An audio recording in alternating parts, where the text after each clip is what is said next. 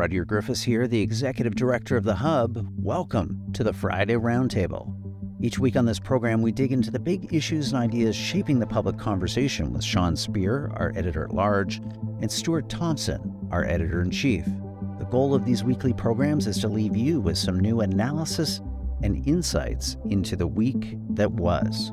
The Hub's podcasts are generously supported by the Ira Gluskin and Maxine Granovsky Gluskin Charitable Foundation and the Linda Frum and Howard Sokolowski Charitable Foundation. Thanks for listening.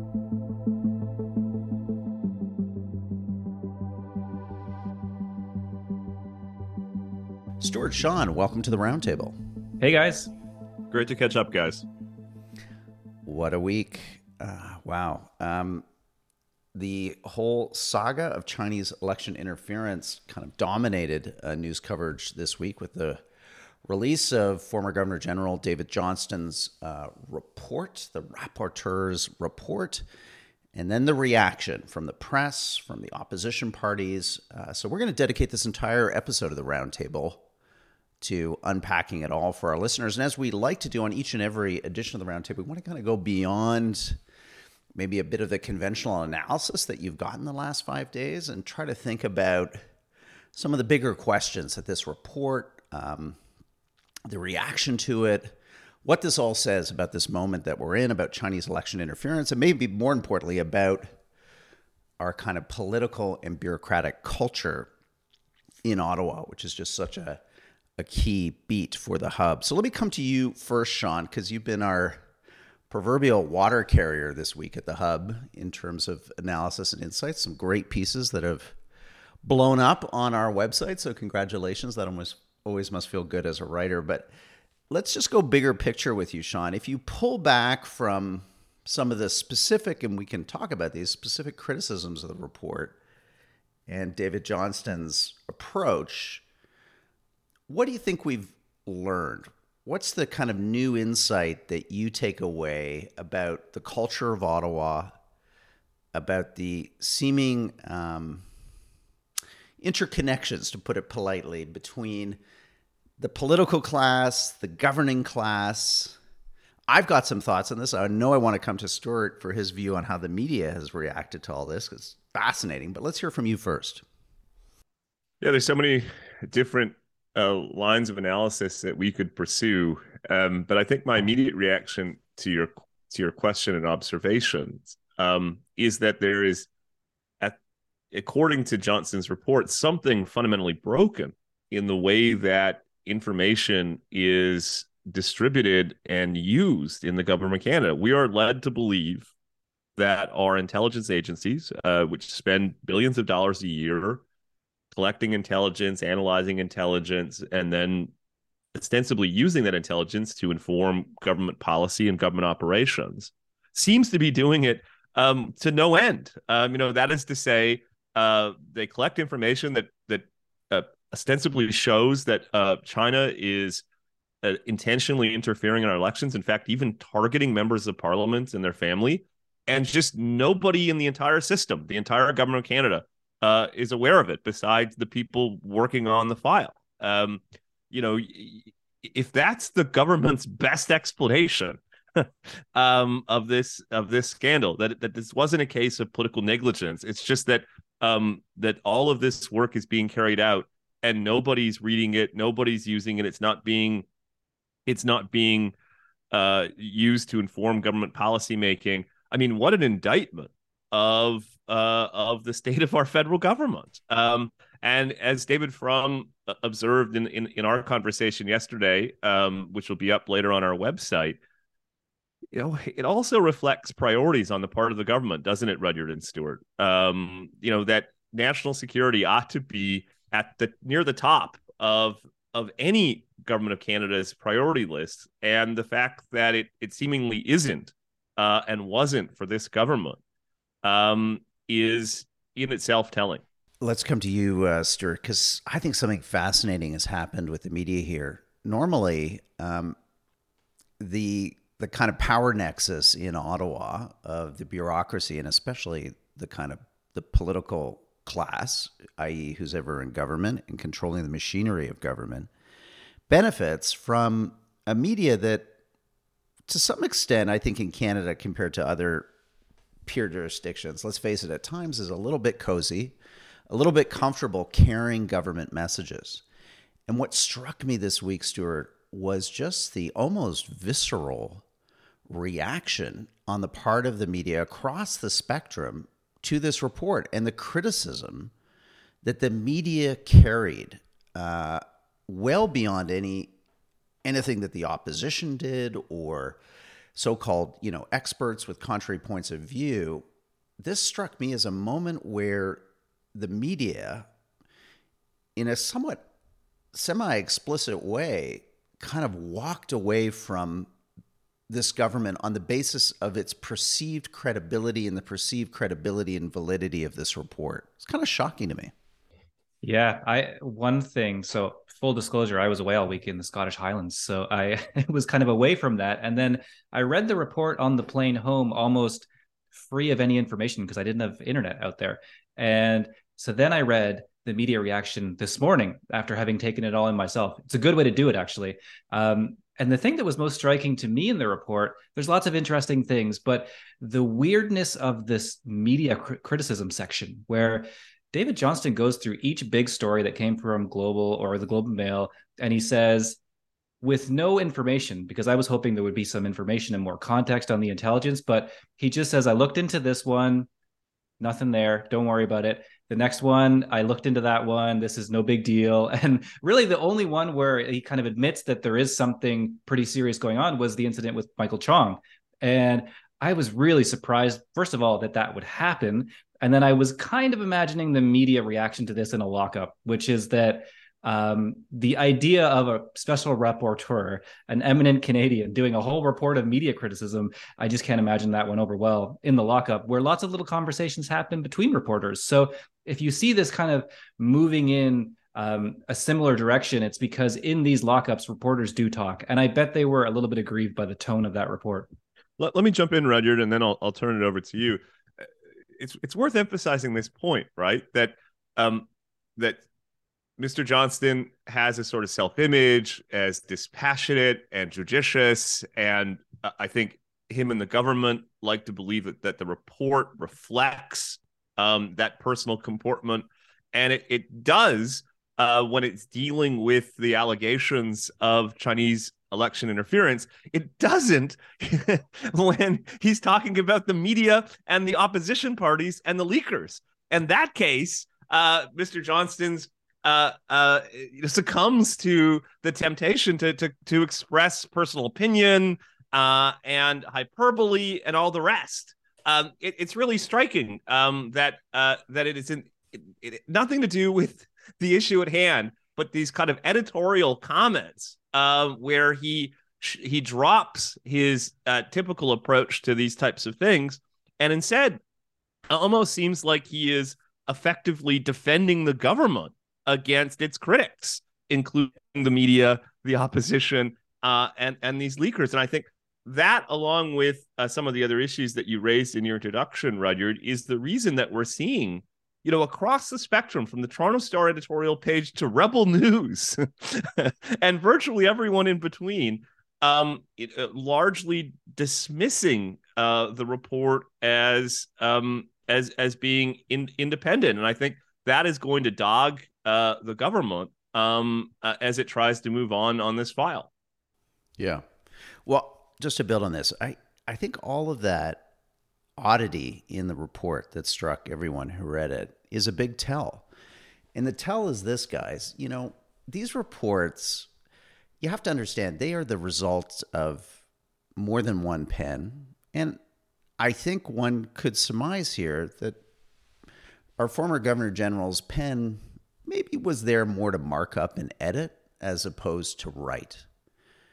Um, I know I'm the cynic on this podcast, so I'll play that role again. I don't think he really wrote this report. I think this report was written by a series of lawyers, some of whom we know um, turned out to be major donors to the Liberal Party of Canada over the last decade or so. I think what we have to do is drop this this um, you know kind of simulation that the government is running that this is somehow all objective and arm's length. They call it a special rapporteur, but it is an appointment. It is an uh, an order in council that appointed David Johnston as a special advisor to the prime minister. Okay, not to Parliament, not to I don't know, uh, so, you know, some entity or group inside the government. He is a special advisor to the prime minister. And then, in a matter of weeks, with no subject expertise, he's staffed up with a series of lawyers, some of whom, again, Democracy Watch, Duff Conacher's done some good work on this, have been major donors to the Liberal Party and have contributed no money to any other party. And then we're given this report, Canadians, the media, all of us, and told Stuart somehow that this is an, uh, you know, an august exercise in objectivity, perspicacity. Um, ladies and gentlemen of the jury, here it is, the truth with a capital T. It just, Stuart, it's just not believable. The process behind this is not believable. And I think that's where my frustration as we kind of end this week is that is that it is this thing is what it is. It is a sausage making exercise, and the sausage that came out the other end was a pretty dismal looking thing.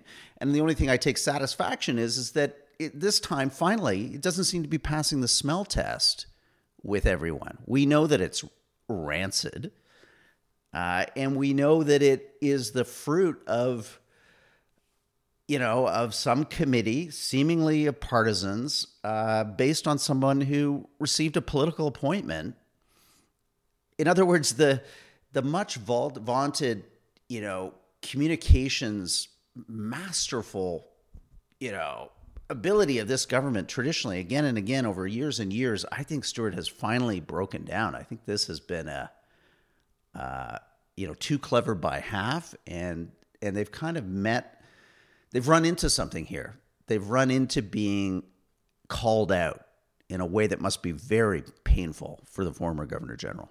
Yeah, that's right. I remember the podcast we did after this appointment was about how they had adjacent cottages oh. in the Laurentians, and I the tone of that podcast was that um, you know this is very liberal, very capital L liberal, and I th- I think that's the fundamental issue here is that no matter what was written in that report, the reaction probably would have been the same because it just wasn't trustworthy. Um, nothing, nothing against uh, David Johnston, but those associations do matter. And you should read Howard Anglin this morning at the Hub on this. Uh, it is actually kind of hard to find someone who doesn't have those connections. But I think the overall point is that the liberal government just doesn't care. It doesn't really matter to them, and it doesn't matter to them because it hasn't really gotten them in the past seven and a half years. So I think you know, I was taking notes on the report and I was getting really deep into it on the plane and hoping to have smart things to say. And then I read Sean's piece from yesterday about how this is about your disposition towards China. All of this stuff, it actually doesn't really matter in the real granular detail, but this is about our ruling class and how they view China and their unwillingness to change that view. So I threw out all those notes. I think actually that may be the fundamental thing here, which is that this government doesn't take China seriously, and we're seeing that in every response uh, to the controversy. Yeah, perfect segue because I want to come to Sean now and his piece that we kind of provisionally entitled "The China Consensus" because I think Sean, to me, you brought I think one of the important original insights of the last week. Not to puff you up too much, but I think it, it was true that the the problem with David Johnston wasn't just that there was the appearance of conflict, and he had his friend Frank Iacobucci as Howard Anglin, you know, writes beautifully today. You know, just conveniently absolves him of that, um, kind of mysteriously over over gin and tonics at the Rideau Club.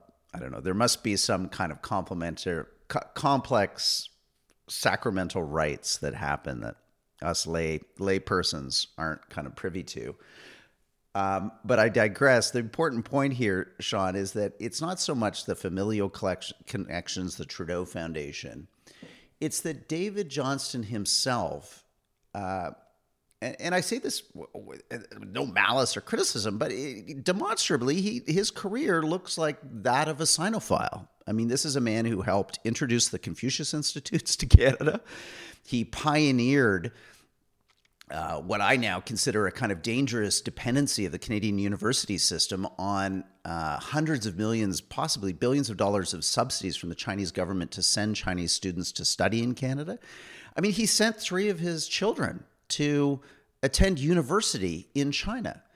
These are all, um, you know, heuristic uh, parts of his, clearly of his worldview that is deeply preferential to a charitable understanding and notion of China, its role in the world, Canada's relationship with China. So, Sean, you know, is this what we're finally coming to reckon with? Is the extent to which this is a lot more about Chinese election interference? What's happening this week is people are waking up to the fact of China's deep penetration of our elites across academia, across uh, business and finance, through whole swaths of the government. China has been running a much bigger influence operation than just trying to fix a few nominations and intimidate members of parliament. Yeah, well, well said, Rudyard. Um, well said. Uh, and I, what I would say in response is that we've seen a lot of polling in the past few years that Canadians have opened their eyes um, to China as an increasingly hostile actor, a geopolitical threat, um, uh, and a, a, country with whom uh, a, a, normal economic and, and foreign policy relationship is is is probably not possible. Um, you know, that's and that's not simply in response to these latest allegations of Chinese state interference in our democracy. I think Canadians had come to this view some time ago uh, as a result of um, the unlawful detention of the two Michaels, um, the lack of transparency uh, with respect to COVID 19 and the consequences that that had uh, for our economy and our population. Um, you know, the uh, acts of, uh, e- of espionage and uh, efforts to block Canadian exports um, for political reasons. It's a long way of saying, uh, Rudyard and Stuart. it's pretty obvious uh, in in the past several weeks that our political class is, is far behind the Canadian population when it comes to seeing China as it is, as opposed to what people like the Prime Minister and David Johnston and the Canadian China Business Council and on and on and on wishes it was. Um, and I think that one of one of the things, Rudyard, that you and I talked a lot about this week, and I, I, I sought to reflect in the the article that you were so kind to mention, is that you don't have to believe um, that uh, what we've seen in recent days is some consequence of corruption or malfeasance or negligence.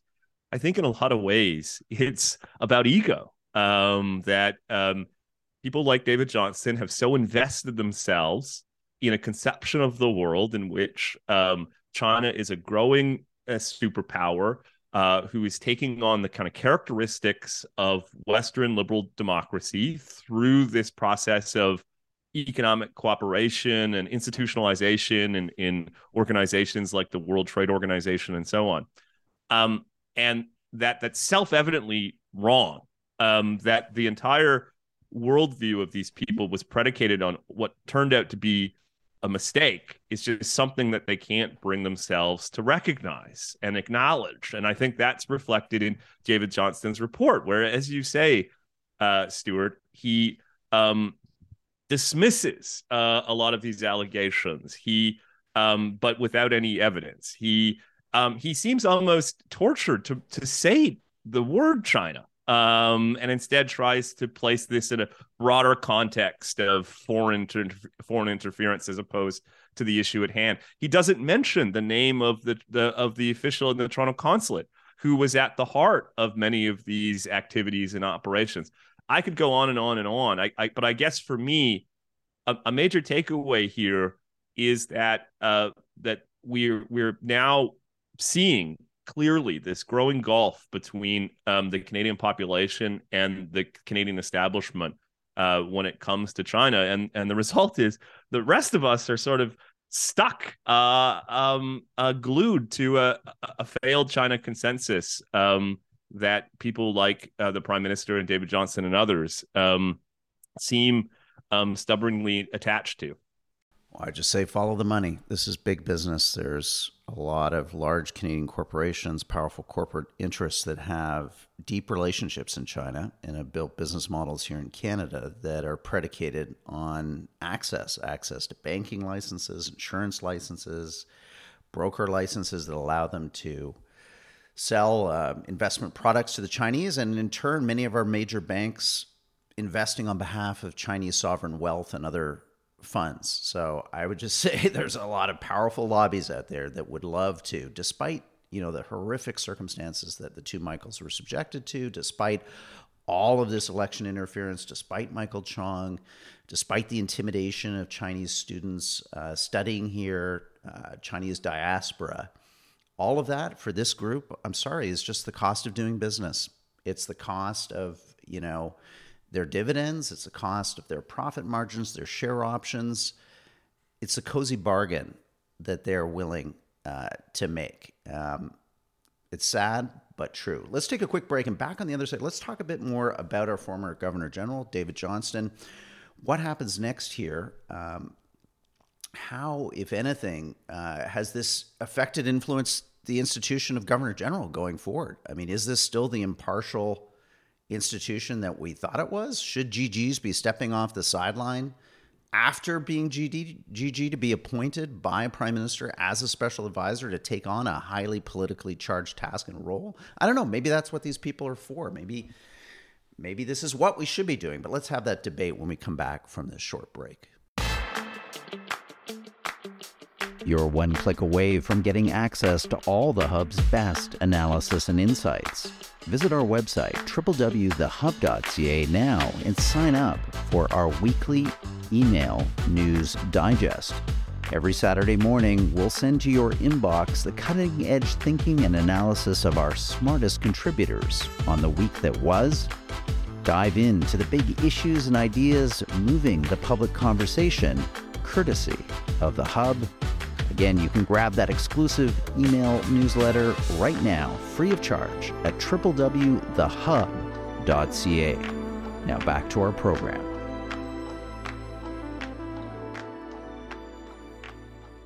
Welcome back to the Hub Roundtable. Rudyard Griffiths here, the Executive Director of the Hub. I'm joined by Stuart Thompson, our Editor in Chief, Sean Speer, our editor at large. Stuart, let, let me come to you um, and talk a little bit about um, a little bit more about our former Governor General, who's had a, a tough week to say the least. Uh, David Johnston. I don't know if you saw the Globe and Mail cartoon of the uh, the mock-up of the poodle um, uh, with Mr. Johnston's face, you know, bearing a bone with his hind legs. That was a public inquiry. It it's pretty it's rough stuff, and I think someone who uh, probably in his case is a loyal 75 uh, year reader of the Globe and Mail might just find that type of torture by the media to be especially piquant. But um, uh, the question I have from you, Stuart, is you know, how does the media look at these figures like David Johnston? I mean, it is amazing that everyone talking about him seems to feel like they have to go for this pre-oration about how he's, you know, Canada's greatest public servant, uh, above and beyond reproach, and you know, and then we get to talk about the report or who he is or what he is. I don't know. As a journalist, does that kind of annoy you? It annoys me a little bit. I mean, I respect him. I respect public people who engage in public service, but at the end of the day, like if you step off retirement into the political realm, writing, you know, report like this in a supercharged environment, you're going to get your hands dirty. You're going to get some mud thrown at you. Do you think this is all kind of too precious in a way, our handling of the former GG? Yeah, I think actually I've been guilty of doing that little preamble uh, when I talk about him, and Same. I think that is, you know, the, the the point that's worth making. I think Angus Reid polling this morning came out saying that 44% of Canadians thought he was the wrong choice compared to 22 that thought he was the right choice. So I think that does tell you something is that probably most Canadians aren't really following the career of David Johnston. I think they're probably getting a sense from the media of whether he's right or wrong. And I actually don't know. I think probably it is his connections to Trudeau that are more damning in the eyes of the media than the fact that he's a former GG. I actually think that probably that works most of the time when you bring in a justice or you know someone like David Johnston it gives it that sort of um, you know sheen that the media needs to give it some authority um, I personally don't like it I, I think it's a bad idea for Canada and I think it's just a bad idea for David Johnston I think he probably was doing this in his own mind for the right reasons, which is to serve his country. I think that if you gave him a lie detector test, he would pass. Um, but I think there's an element of vanity there, and I think there's an element of you know just this sense that you know only I can do this. It really shouldn't have gone to him. And I think now something has turned. I think it's probably, you know, if you read Howard Anglin's piece, it's hard to disagree that he was the wrong person to do this. And I think maybe something may be changing in the media on this controversy alone. I was I was similarly prepared to give him the benefit of the doubt. You know, listeners will know that I worked in the Harper government, um, and uh, Mr. Johnston, as uh, GG, was held in high esteem, especially relative to some of his predecessors. He seemed to kind of imbue the right mix of temperament and symbolism and so on in that role.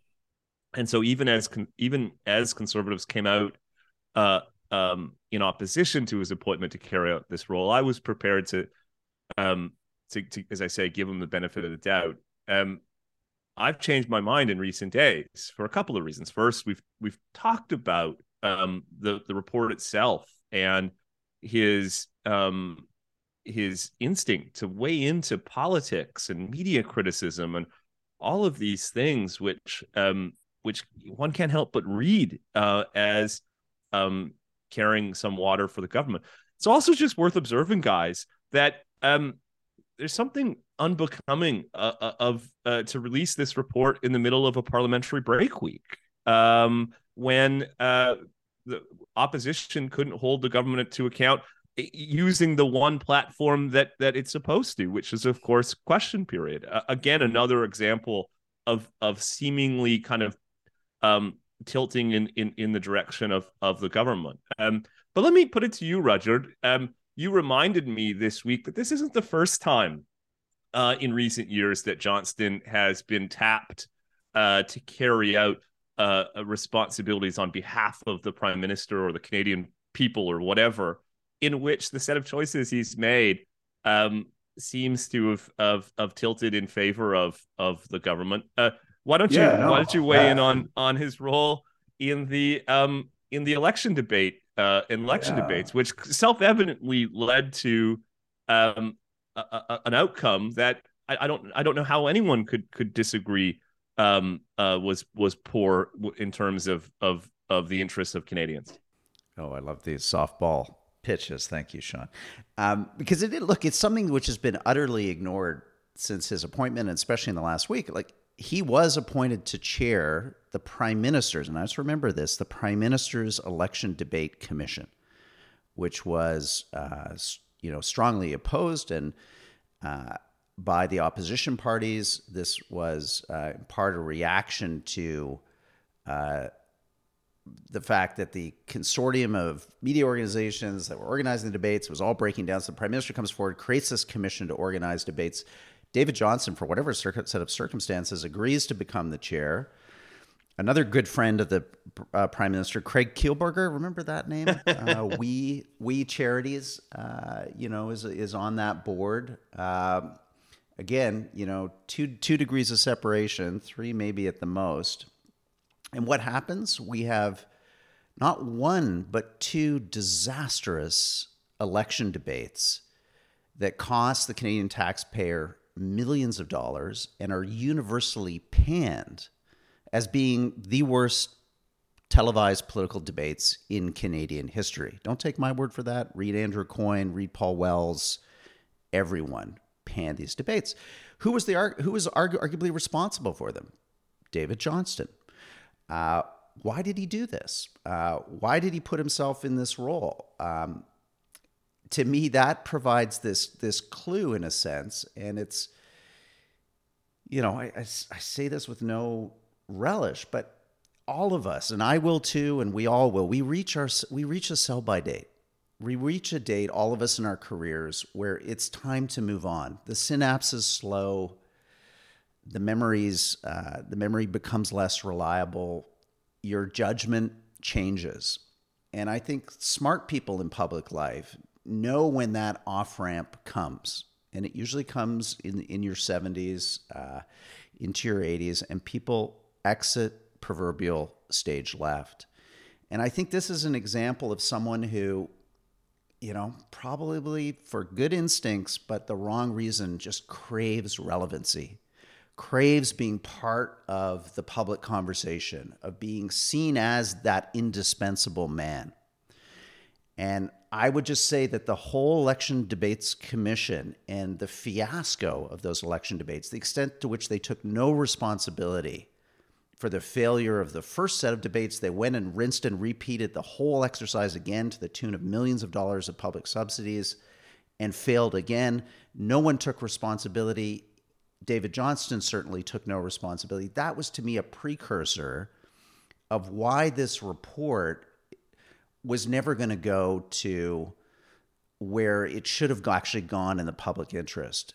And beneath all of this, when you scratch the surface, unfortunately, is an individual who should have quietly, like Cincinnatus, you know, buried his sword and gone to his farm and plowed his fields. And instead, he can't put down the sword. He is constantly looking for these opportunities to re enter the public square, to have prominence, to have relevance, to, you know, we know so many people like this. Uh, they're across this whole cadre from Beverley McLachlin to seems like Frank Iacobucci pops up everywhere in every single government s- scandal or crisis. Um, our whole public realm is littered with these uh, soon to be or already octogenarians who just won't acknowledge that their time has come.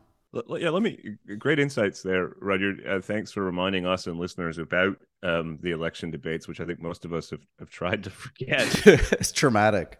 But it reminds me of uh, Jack Granatstein, who, who writes for us on occasion at the Hub's uh, famous history of what he called the Ottawa Man. Um, uh, and you, you, said that it, may be motivated by a, a need for relevance and prominence, and no doubt that's part of it. But I, I think there is a kind of genuine sense, as Stuart said, that they are uniquely positioned in place to do this on behalf of the Canadian public. It's reflected in Johnston's report, right? He says, I've looked at the intelligence and I can tell you the, the truth, as you put it. And then, this is almost too good. He says we need to have public hearings uh, moving forward. And guess who's best placed to uh, lead those hearings? It's me. Um, and and, and I, I just can't help but think that this group of people thinks, you know, through whatever their training or maybe divine right or divine intervention, who knows, that they are because of temperament and intellect and you know integrity and so on somehow um the only people in the country uh, to guide us through these types of issues. And I'll turn it over to Stuart in a second. Um, but um, let me just say, Rudyard and Stuart, that when Stuart talks about his experience coming to Canada uh, as an immigrant and um, and the kind of egalitarian experience that he's had, where through one generation, um, you know, he's he's he's married someone else from an immigrant family and they're giving their kids uh, a, a, life that I think Stuart's father, uh, you know, would have only hoped when he brought his family here in Scotland. He's reflecting the, the, the best of Canada. Um, um, but what's striking about all the people you mentioned, you know, not only are they, is it a small and cozy group, um, that they're all white, most of them are men, um, and they just, they just don't, they, they, they, uh, they at some level nod to you know the pluralism and diversity and all the rest. Um, but of course they are not reflecting um, um, the canada as as it is um, and it's becoming. And uh, it just seems um, there's some kind of cognitive dissonance going on here um, that you know that I, I can't help but but but acknowledge in our conversation yeah, I'll just add something that is a little tangential, but I think is important here. But if you scan through the report, there's a few references to Pierre Poilievre directly, and then what I think is indirectly, where he talks about overheated rhetoric and stuff like that, you know, partisan rhetoric. Um, the disdain to heaven forbid. Let's clutch our pearls. Partisanship rears its ugly head. Give me a break. Uh, well, it is really funny because the you can feel the disdain coming through the report for Poilievre, and this is something he seems to conjure up in this type of person. And I am so curious how the next election is going to go because there is sort of a real hatred for Poilievre among these people, among the kind of top thinking Canadian men. Um, and I, I've kind of sensed that even when Poilievre, I thought, was pulling punches in this scandal because they, I think, were being pretty tame. I think they were spooked by some of the intelligence and they were worried about, you know, something being wrong or looking silly. Um, but the response by a lot of people in the media was that Pierre Poilievre is going overboard here. And I that's just a different perspective by people who I think bring a pre-existing dislike of Poilievre, mainly for tone reasons and because he's not really part of this group. Um, so it's just something to watch. You you wouldn't it wouldn't jump out at you from the report, but you can feel it every time he mentions Poilievre in there. Yeah. Well, Sean, I want just you to wrap up on this bigger question because we've touched on it, which is you've got all these people um, these formers, former this, former Supreme Court, former clerk of the Privy Council, former Governor General. Um, while we're naming names, I mean, again, it just it strikes me as bizarre that our former Chief Justice Beverley McLachlin is still sitting on the High Court in Hong Kong, despite you know national security laws being in place in Hong Kong, which have just utterly eviscerated and destroyed uh, democracy on that island and civil rights. Yet she continues to sit there. Um, but you put all these people together, these formers, Sean, and they they seem to play this kind of critical role. Howard reminds us Anglin today in his piece in the Hub. You know, SNC, all these formers are kind of swirling around. Um, now, again, election interference. Let's bring in some formers. I guess we can't bring in Beverley McLachlin because that wouldn't look so great. but uh, hey, there's a former GG. He seems willing to do it. To me, Sean, it seems like a. It's just a lot of bathwater getting drunk here. Uh, it seems like an auto-referential system of, you know, look at the United States, and you can criticize the Durham report that was commissioned under the Trump administration but it has revealed some pretty shocking things about the FBI in relation to Russiagate. That was a special prosecutor of the Department of Justice, a career bureaucrat who had led other important investigations in his career. He wasn't a former this, he wasn't a former that. You know, he was a prosecutor empowered within the US, you know, justice system to pursue a special investigation. We don't do that, Sean, in this country. It, that to me, Sean, is too much of a threat to executive power, to exec to the executive privilege. I I have to get around to writing this piece, but I really feel like our country is has a court party, uh, a party of surround that of courtiers that surround the king and protect the king. In this case, the prime minister and the executive power. And we're just far too differential to this, Sean.